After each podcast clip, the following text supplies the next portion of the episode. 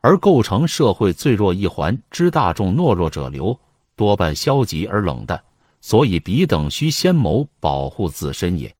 观之历史，则魏晋之史记犹足为此说之证明。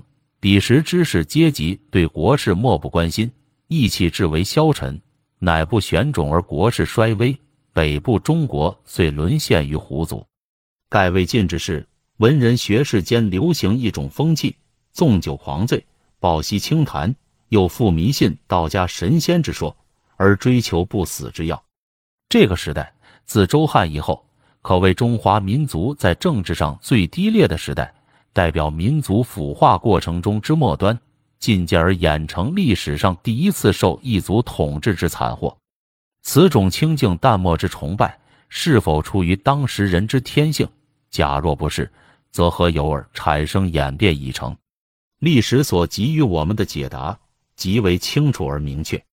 直至汉代以前，中国学者的态度并不冷淡而消极，反之，政治批评在后汉盛极一时，儒生领袖与所谓大学生达3000人，常争议当时政弊。许阳幽昧，胆敢攻击皇族宦官，甚至涉及天子本身，无所忌讳。只因为缺乏宪法之保障，此种运动却被宦官镇压而结束。当时学士200-300人连同家族，整批地被处死刑或监禁，无一幸免。这桩案件发生于166至169年，为历史上有名之党锢，且刑狱株连甚广，规模宏大，办理彻底，致使全部运动为之夭折。其所遗留之恶劣影响，一直100年之后始为发觉，所以产生一种反动的风尚，而有冷淡清净之崇拜。与之相辅而起者，为酒狂，为追逐女人，为诗，为道家神学。有几位学者遁入山林，自筑泥屋，不设门户，饮食辟窗口而摄入，如此以弃于死。或则佯作樵夫，有事则长啸以招其亲友。于是继之又有竹林七贤之产生。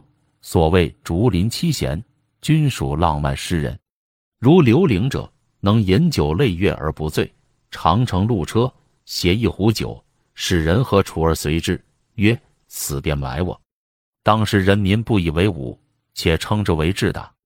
那时所有文人，流风所批，或则极端粗野，或则极端荒淫，或则极端起俗。此另一大诗人阮成，常与婢女私通，一日访至友人处宴饮，宾客满座，其妻即于此时四夕前此婢女去，成闻之，所其追踪，再与俱归，不避宾客，可谓放诞。而当时受社会欢迎的乃即是这般人。人民之欢迎他们，有如小乌龟欢迎大乌龟之后假笑。这里我们好像已经指明了政治弊病之祸，因而明了无可无不可之消极态度之由来。此冷淡之消极态度，以及受尽现代列强冷嘲热讽之中国人无组织之由来。这样看来，医治此种弊病的对症良药很简单，只要给人民的公民权利以法律之保障。可是从未有人能见及此，没有人巴望它，也没有人诚意热切的需要它。四，老华俏皮，不妨随便谈的中国人最富刺激性的品性是什么？一时找不出适当的名词，索性称之为老华俏皮。这是向西方人难以言传而最奥妙无穷的一种特性，因为它直接导源于根本不同于西方的人生哲学。倘把俏皮的人生观来与西方人的文明机构做一比较，则西方的文明就显见十分粗率而未真成熟。做一个比方，假设一个9月的清晨，秋风倒有一些静悄的样，有一位年轻小伙子兴冲冲地跑到他的祖父那儿，一把拖着他，硬要他一同去洗海水浴。那老人家不高兴，拒绝了他的要求，那是那少年端的遗气非同小可，忍不住露出诧怪的怒容。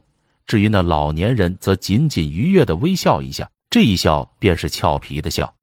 不过谁也不能说二者之间谁是对的，这一少年性情的匆促与不安定，将招致怎样的结果呢？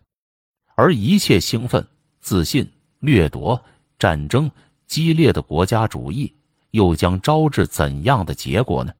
一切又都是为了什么呢？对这些问题一一加以解答，也是枉费心机，强制一方面接受另一方面的意见，也是同样突然。因为这一切的一切都是年龄上的问题。俏皮是一个人经历了许多人生的况味，变为实力的、冷淡的、腐败的行为。就其长处而言，俏皮人给你圆滑和悦的脾气，这就是许多老头能诱惑小姑娘的爱，而嫁给他们的秘密。假使人生值得什么，那就是拿和气慈祥教给了人们一大教训。中国人之思想已体会了此中三昧，并非由于发掘了宗教上的意义，而是得自深奥广博的观察与人生无限之变迁。这个狡猾的哲学观念可由下面唐代二位师僧的对话见其典型。一日，寒山未识的今有人无我、如我、冷笑笑我、藐视目我、毁我伤我、嫌恶恨我、诈劫欺我，则奈何？识得曰：子但忍受之，依他，让他，敬他，避他，苦苦耐他，装聋作哑，漠然治他，冷眼观之，看他如何结局。此种老子的精神，以种种形式时时流露于我国的文词诗俗语中。欲举例子，俯视即是。如36着，走位上招，好汉不吃眼前亏，退一步着想，负一子而胜全局，都是出于同一根源的态度。此等应付人生之态度，渗透了中国思想的整个机构，人生于是充满了再三思维，充满了36着。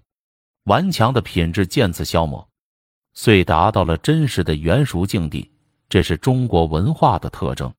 就其弊病而言，俏皮是中国最高的智慧，它阻遏了思想和行动的活跃性，它捶碎了一切革新的愿望，它讥诮人类的一切努力，认为是枉费心机，使中国人失去思维与行动之能力。他用一种神秘的方法减弱一切人类的活动至紧肤冲击及其他维持生物的必须之程度。孟子是一大俏皮家，因为他宣称人类最大愿望为饮食和女人，所谓食色性也。已故大总统黎元洪也是一位大俏皮家，因为他能深切体会中国政治格言，而提出了和解党争的原则，却说是有饭大家吃。黎总统是一位深刻的实证论者而不自知，